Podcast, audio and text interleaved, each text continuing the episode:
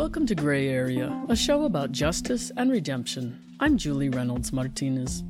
So far this season, our stories have centered mostly around criminal justice people caught up in violence, courts, and prison. But in this episode, we want to explore how the law intersects with what can be the most intimate and difficult decision a person ever makes, if they get the chance choosing how to die.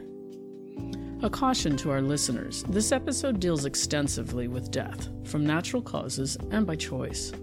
If you've been contemplating this stuff, please remember the people at the National Suicide Prevention Lifeline are great and they're ready to talk anytime in Spanish and English.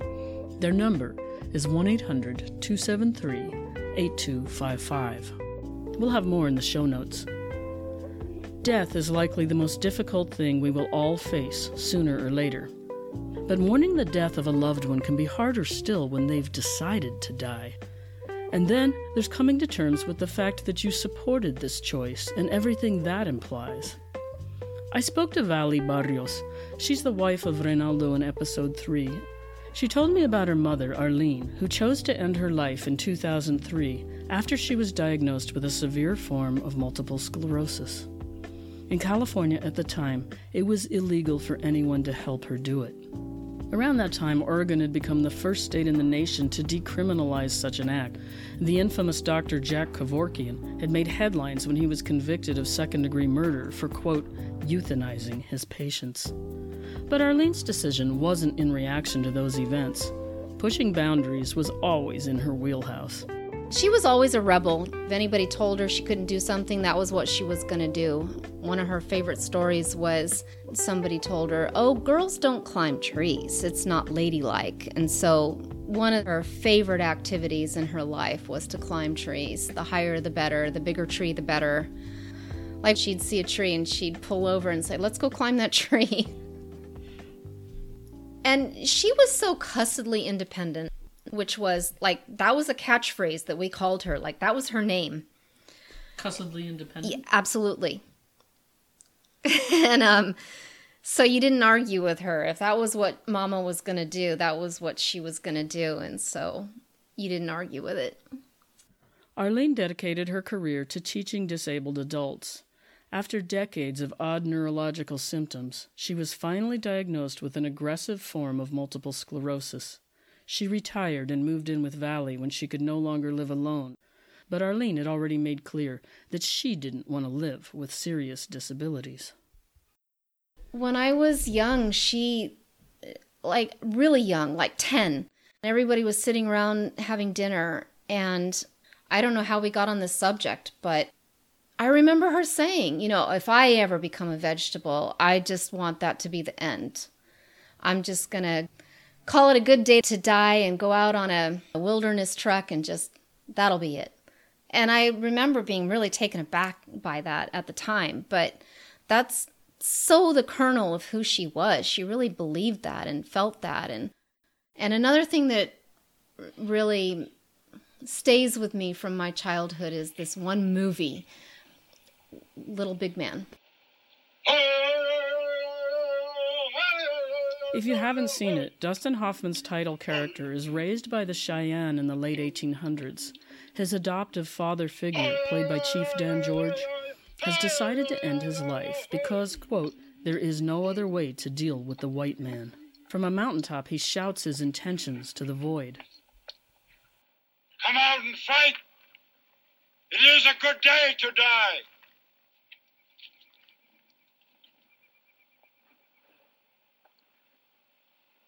I am going to die now. Unless death wants to fight.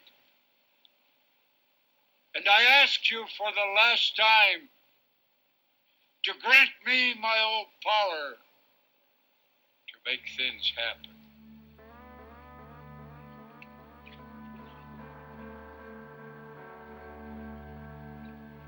She loved that idea that there could just be a good day to die.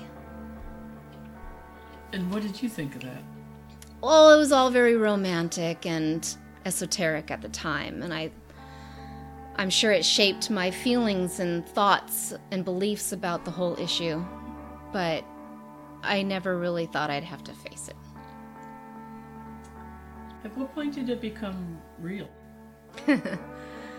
Well, about a year before it happened, she sat us down, me first because I was around, and she gave me these books to read. And these books were written by people who had gone through this issue and their parents had died and and she had me read those. And then we talked about it and she said, "You know, this is what I want to do." And it was still a little bit esoteric and abstract at that point and I still felt like, whatever you want, mom, I understand. If this is what you want, I'll support you. And then about a year later, she had moved in with me by this point, and she was getting less able as time went on. And she was always active as a bumblebee, and she was always building. We used to call her the Winchester lady because she always felt like she had to be building something. And so she was outside building this patio out there. And I went out to be with her and help her. And she said, You know, I think this is my last summer. I think that I'll probably go in the fall. And it was like the floor dropped out from under me. And it made it very real. And did she do that?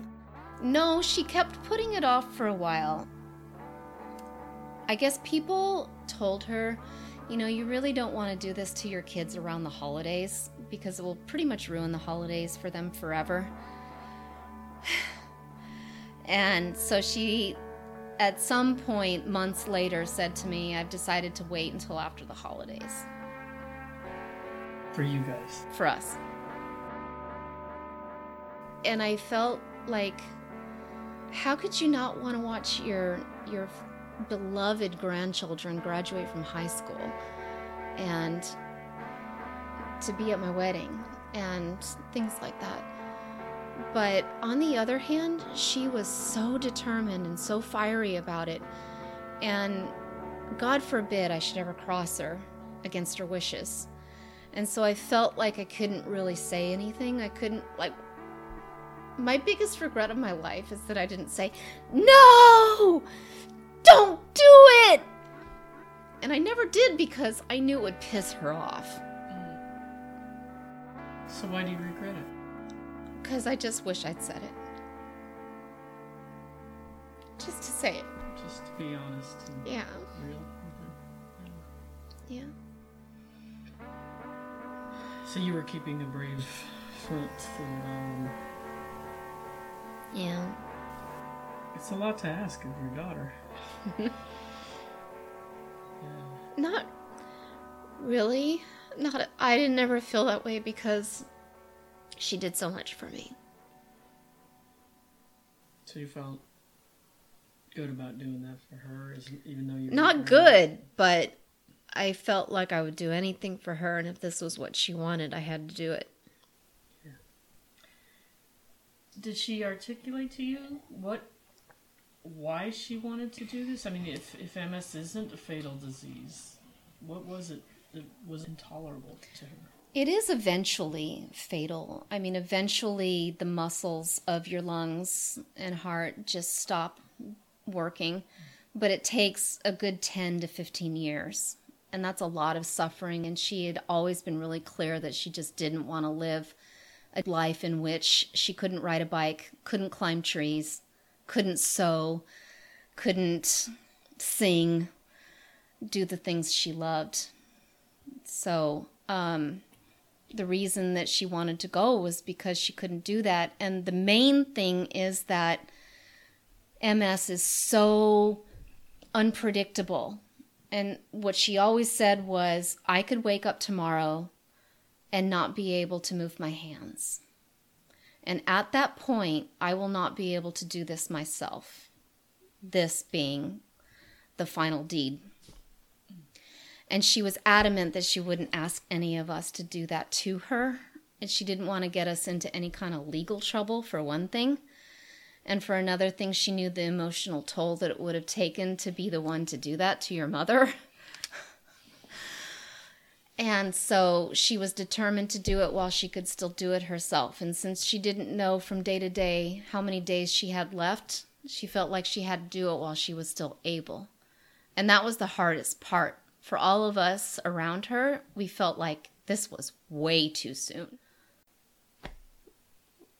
And so I basically just let her commit suicide in front of me.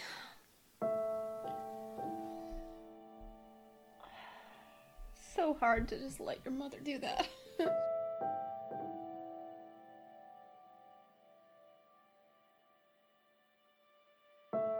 I don't know how I would feel in the same situation, but she was clear and she was adamant. And part of me feels pissed at her for robbing me of the opportunity to rise to the occasion and be a great daughter to her and do all that for her. This really horrible part of me is grateful to her for saving me from that, which makes me feel utterly guilty and horrible and a failure as a daughter. I know she didn't intend that. I know she wanted to save me pain and misery, and I don't think either of us knew what it was going to do to me. I wish I'd told her to wait, that it'd be okay, that I'd take care of her, that it, it's not the worst thing in the world to be disabled, that just to have more time with her than that. But one of the first things she said when she got diagnosed with MS was, I am not going to be in a wheelchair.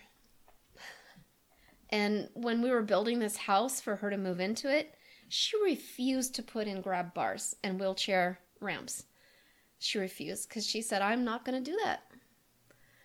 And so part of me knows that no matter what I said, it wasn't going to change anything and that I just had to be there for her and be as supportive as I could to help her through it. And she was so crystal clear that she would give her life over to helping anybody else to attain whatever peace and ability she could in their state of ability or disability. But for her, she wanted her life the way she had lived it or it wasn't worth living to her. And that was okay with her. And she wanted it to be okay with all of us. It wasn't, but it was because it was her choice. Arlene died quickly and peacefully at home, lovingly surrounded by family and close friends. Her final wish was to donate her body to science to help researchers studying MS. She also wanted to spare her family any hardship she could choosing to end her life on a Friday so her grandsons wouldn't have to miss school the next day. But no one realized that because her death was technically a suicide, the coroner would be required to do an autopsy, and the coroner doesn't work weekends. The delay meant Arlene's final wish to donate her body to science could not be fulfilled. In addition, Vali was questioned afterwards by a sheriff's deputy who was sniffing around to make sure this wasn't a murder case. If this had all been a legal process, would have it made it any easier? I think so. The whole underground, slightly illegal aspect of it was a whole extra trauma. Otherwise, it was a beautiful day to die.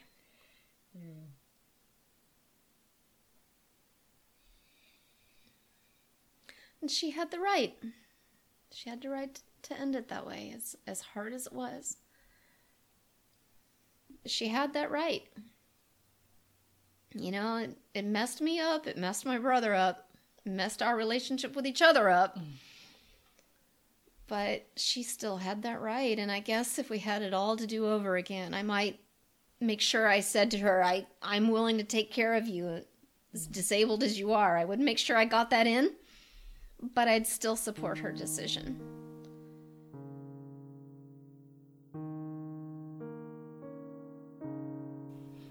In the U.S., we talk a lot about our right to live freely. It's baked into our Constitution the right to life, liberty, and the pursuit of happiness. But only six states currently have laws protecting your freedom to die. I spoke with California State Senator Bill Monning, a co author of California's End of Life Option Act, which went into effect in June 2016. I come down on the side of seeing this as a fundamental human right the autonomy of a patient to determine his or her end of life choices, one of which might be having the option of taking a life ending medication. But what we found is many people who have qualified for the prescription don't end up using it. It provides them peace of mind that's hard to quantify. It turns out the legislation was inspired in part by Brittany Maynard. Her story dominated headlines in 2014 when at 29 she was diagnosed with an aggressive form of brain cancer and made the difficult, costly, and ultimately very public decision to move from California to Oregon to legally exercise her right to die. Monning crafted the bill shortly before death. After four similar bills had been defeated, he braced himself for a drawn out legislative battle. Her mother described that when she got the prescription, Brittany Maynard, it lifted a burden off her shoulders. She knew that she had the means not to suffer. She said, Nobody takes this because they want to die. Suicide is not the right word. Suicide is deemed by the American Psychiatric Association as an irrational act. Brittany Maynard and others have said, I don't want to die. I want to live. I don't have that choice. I am going to die. I am dying because of this terminal illness. Within that death path that is inevitable, I want the ability to control the terms of that death so I can avoid pain and suffering. And as she started suffering seizures, she chose her time. She spoke to Governor Brown a week before she took the medication had 10 minutes to talk to Governor Brown, urging him to support our legislation. They spoke for an hour. Her husband described her as being very fatigued, but the governor was curious. He didn't make any commitments to her. We hadn't passed our legislation. He said, I can't commit to something I haven't seen. But we think that conversation was part of moving the governor to a place of being supportive. And then her family describes the scene around her bed, her mother, her husband, other family members holding hands, crying, laughing, and she ingests the medication in a cocktail that she drank. And in our law, you have to be able to self administer, which raises other questions about people who can't do that. But it was a peaceful, compassionate, loving transition, and her surviving family members carry an image of her basically going to sleep after having shared expressions of love for each other. Opponents of the law came mainly from medical, religious, and disability rights communities.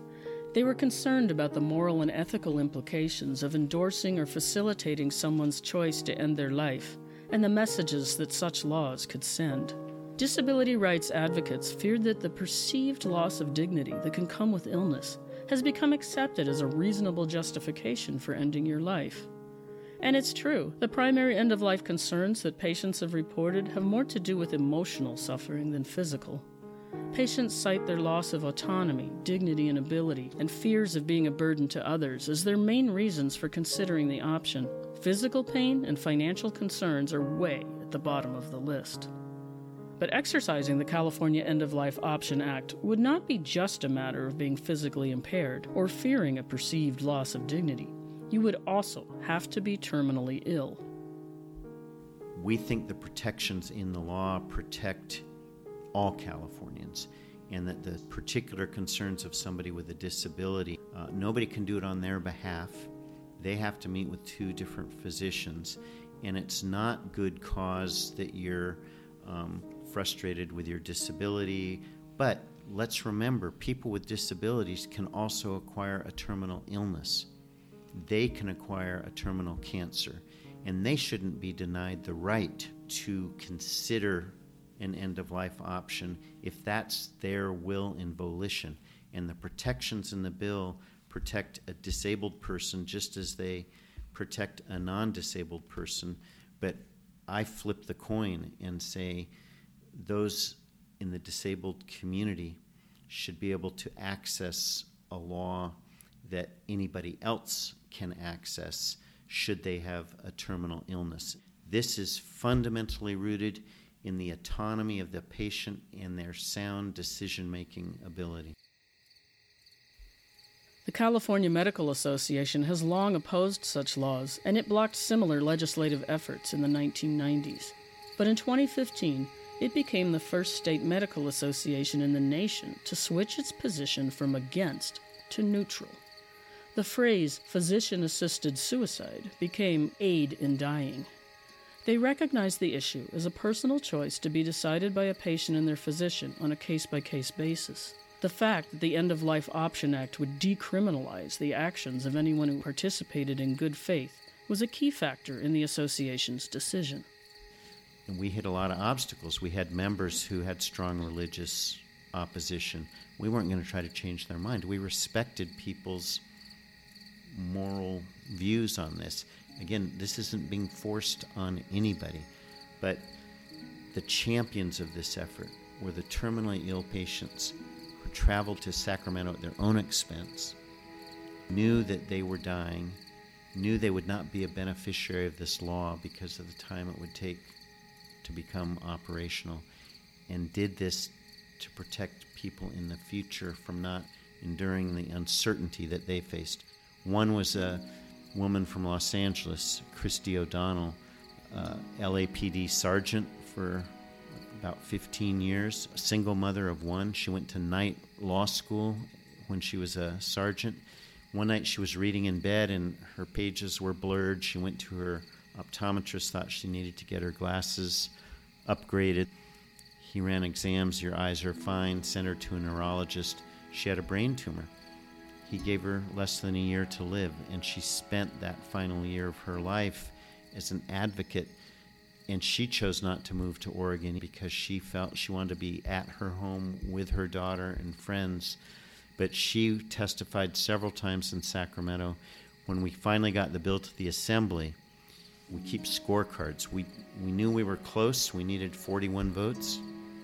We probably had 30 to 35 strong yeses, and then unknowns, maybes 35 to 41. We, we needed to find six. There was a legislator from Los Angeles who had raised concerns. He said, You know, I'm just not there. So that day of the vote, I get a text from Christy O'Donnell. She says, I'm so sorry I can't travel anymore. I won't be able to be up there. I feel so helpless. Is there anything I can do from here?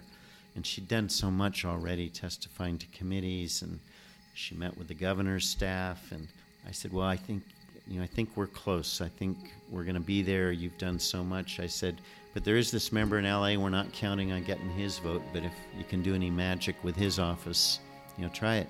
So the arguments are passionate on the assembly floor, strong proponents, some strong opposition, and this member puts up his microphone, starts raising all of his concerns, but then he says, but. And whenever you hear but on those floor speeches, you perk up. What's coming now? And he says, But I'm going to support it today. Because, like the governor later said, I don't think somebody should be denied the right to consider this option. Our first vote, 42 votes went up. We got it on the first vote, and then members added on who had stayed off. But he was one of the yes votes. So I texted Christy or I phoned her. I said, What happened? He went up on the vote. And she said, I know I'm watching it here on the Cal channel. She said, I'm crying. I can't believe it. We, we did it. We did it. And I said, Yeah, but how did you move this member? She said, Well, I don't know, but I understand that 400 LAPD officers phoned his LA office this morning. Officer down. They probably didn't even know what the bill was about, but the call went out that one of their former colleagues was facing this terminal illness and she was asking for their support. And I'm sure that was instrumental. We didn't know what Governor Brown would do. His Jesuit background, his Catholic background, his staff had no clues.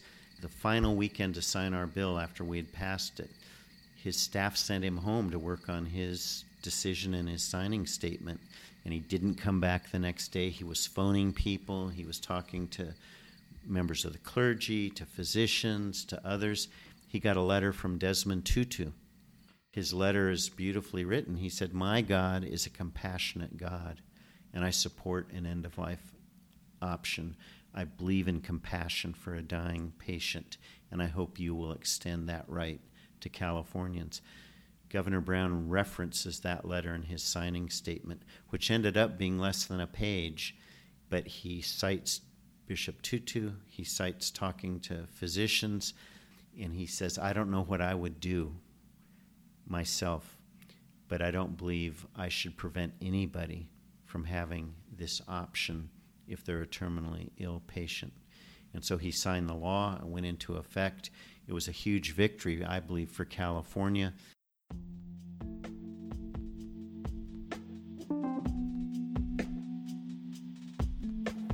Warren Church was the son of a popcorn farmer and a longtime politician in California's Central Coast. His self administered death in 2017 was among the first to happen legally under Bill Monning's End of Life Option Act. Church was a Korea War veteran and a Christmas tree farmer. He became a county supervisor who helped preserve what would become the Monterey Bay National Marine Sanctuary. By his late 80s, Warren's health was rapidly deteriorating. I spoke to Warren's son, Glenn Church, who today runs the family Christmas tree farm.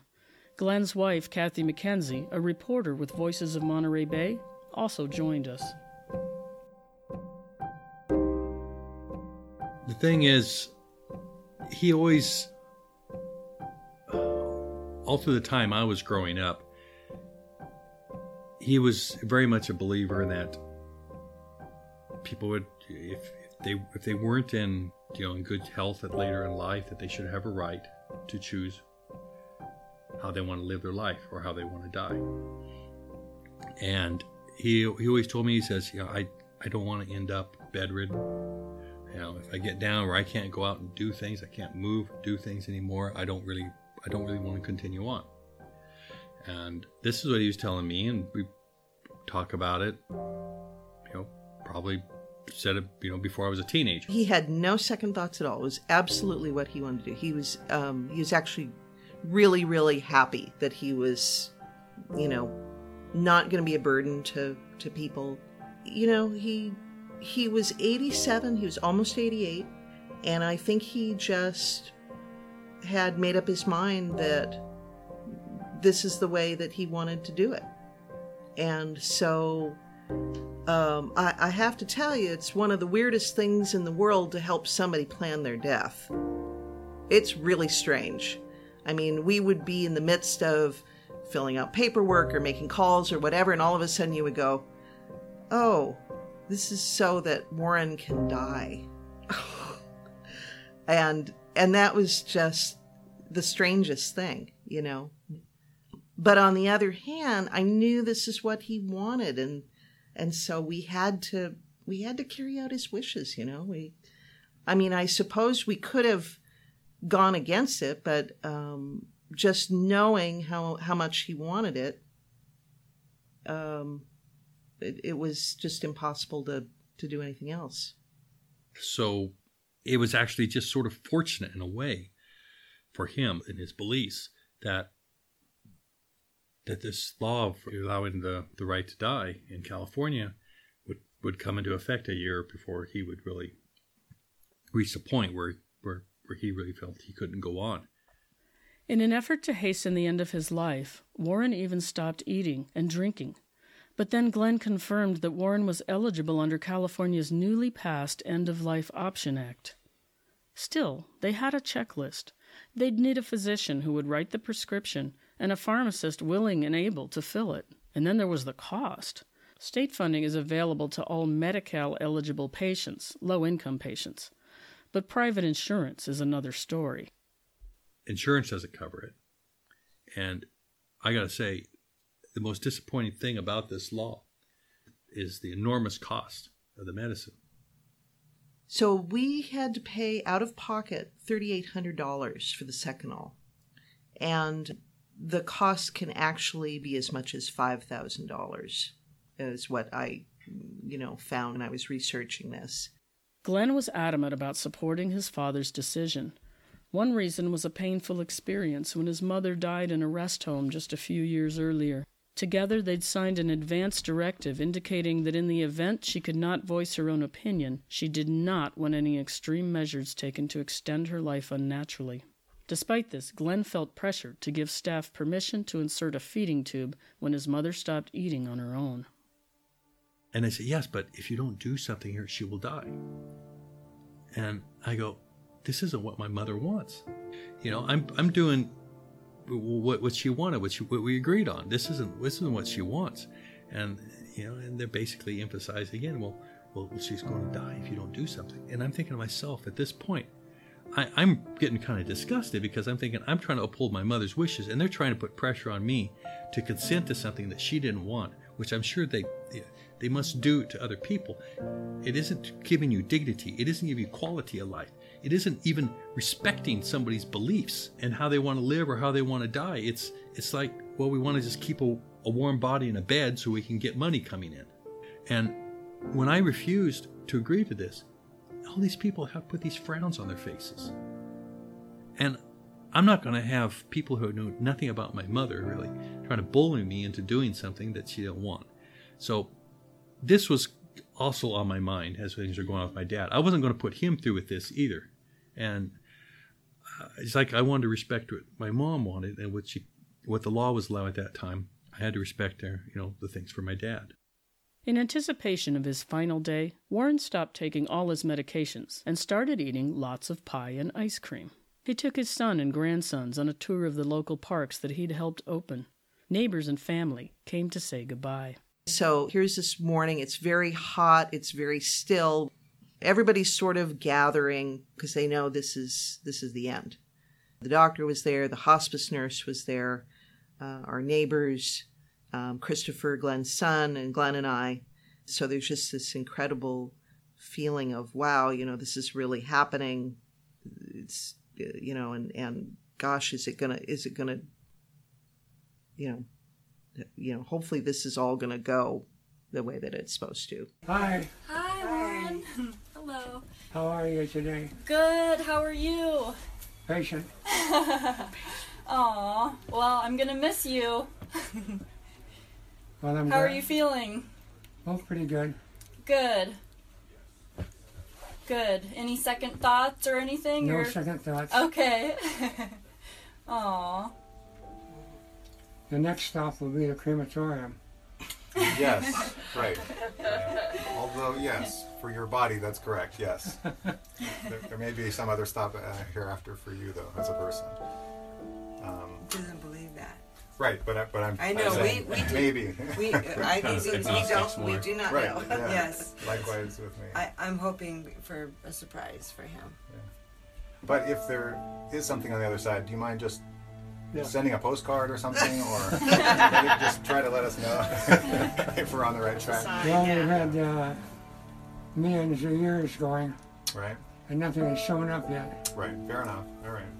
Just I just want to You might be the one. cover though. our bases. Well, it might be. You are a groundbreaker. You know? That's right. You're a public figure, and maybe you'll be the one that'll give proof to us anyway. I know you want to go, but you have to be sad that it's over too. Well, yes, no. Yeah.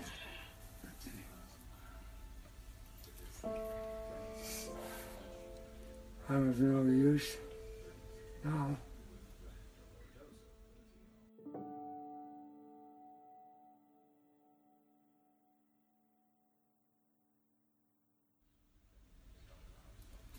Corporal. Corporal, it's Yes, Private. you know it's uh, it's mission accomplished. You you had a you had a great life. You created parks for people and took actions that kept this area rural and kept it as an agricultural and tourist place, not an industrial complex. And you know, built up these places and you've done a lot. We all want to do as much in our lives, or half as much. Thank you, everybody, for everything. You're Uh, thanks for letting us be. Thank you. Yes. We're doing, trying to do our best. Boy, he's a trooper.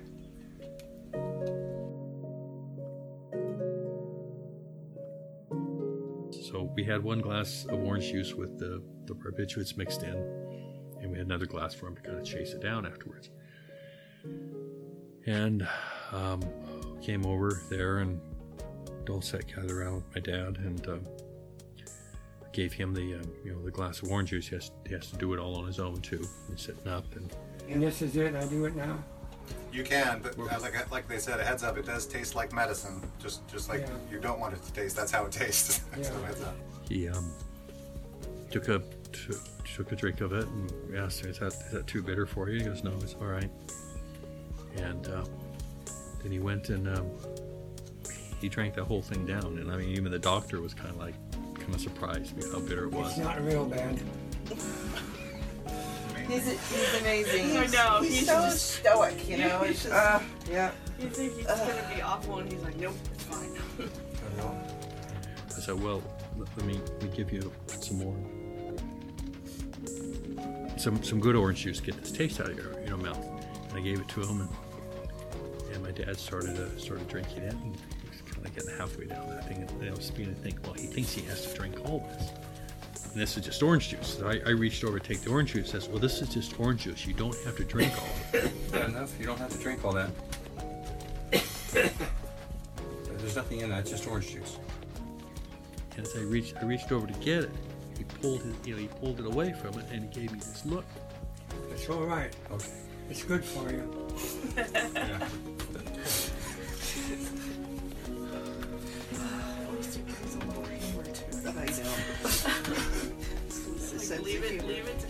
And everybody cracked up. Everybody cracked up. To me, that, in many ways, that epitomizes the difference between what happened with my mother, who was just, you know, was forced to suffer for months, for a year, or longer, and and had no say so on how she was going to do her life. And my dad here, who was knew he was coming to the end, but he was on his terms.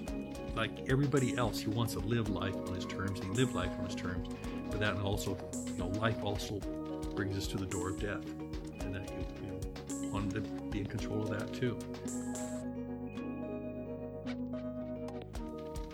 On the federal level, the U.S. Supreme Court ruled in 1997 that assisted suicide is not a constitutional right, leaving it up to the states to decide whether to allow or prohibit the practice. Since coming into effect, California's End of Life Option Act has been repeatedly challenged and upheld, and is now being reviewed by the state's Supreme Court. Legislators are drafting similar bills in at least a dozen other states, based on Oregon and California's models. And some advocates are already arguing that such laws don't go far enough to protect a person's right to die. Patients like Arlene, Vali's mom, would still not be eligible because they need a medical opinion that they're both likely to die within six months and are able to self administer. Canada's Supreme Court ruled that it shouldn't be regulated. This should be left between a patient and a doctor. And there's some advocates who feel our law is too restrictive because we're interfering with that doctor patient relationship by prescribing certain steps that have to be taken by the patient and the doctor. You've got to check these boxes, it has to be reported and documented. But Canada's an interesting, they pursued a different path. Their Supreme Court said this is not unconstitutional, it's between a patient and their doctor. It's kind of weird passing laws about how we're allowed to die, isn't it? I mean, it's not like you can prosecute the deceased for dying illegally. In reality, these laws are meant as much for the living as they are for the dying. They give us a structure, a checklist, and a name for the process. They give loved ones an avenue to safely and guiltlessly say, if this is your choice, we support you. They mean that final wishes can be honored. But mainly, these laws give terminally ill patients the opportunity to set their own threshold for their suffering. And if they want to take that step, I say let them do it. I mean, I don't know if if I'm in, a situation someday where um, where I'm terminally ill and I and I want to end it. I I don't know if I would be courageous enough, honestly. There are good reasons to ask why so many people reach the conclusion that their suffering is untenable and what we could do to prevent that.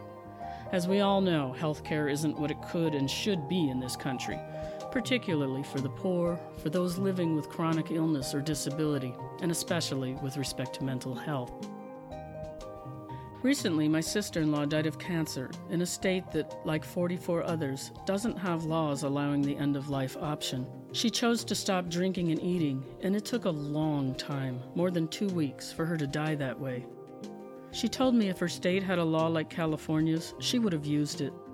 But in the days before her death, we had some great talks, some laughs, visits with friends, and beautiful moments just sitting on her front porch. She didn't suffer much. The morphine took care of that. We never want the people we love to leave us, but we don't want them to suffer either. I think that what all of this teaches us is that no matter how we feel about it when someone's time comes, whenever and however, we have to let them go.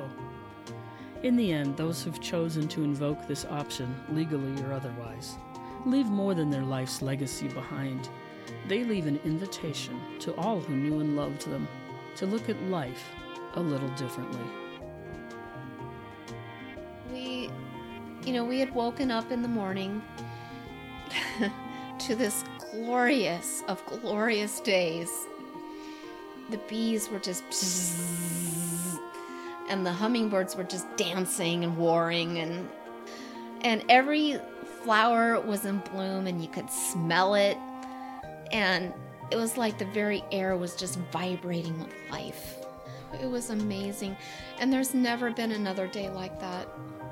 Like every spring I kind of look for it, but there's never been that synchrony of bloom that there was that day. And the birds and the hummingbirds and the bees, like all together, like all conspiring to make it the most alive day that could possibly happen on Earth. It just hasn't ever happened since then. I've watched for it. It was just like, what a beautiful day to die. She called it. She picked it. It was a good day to die.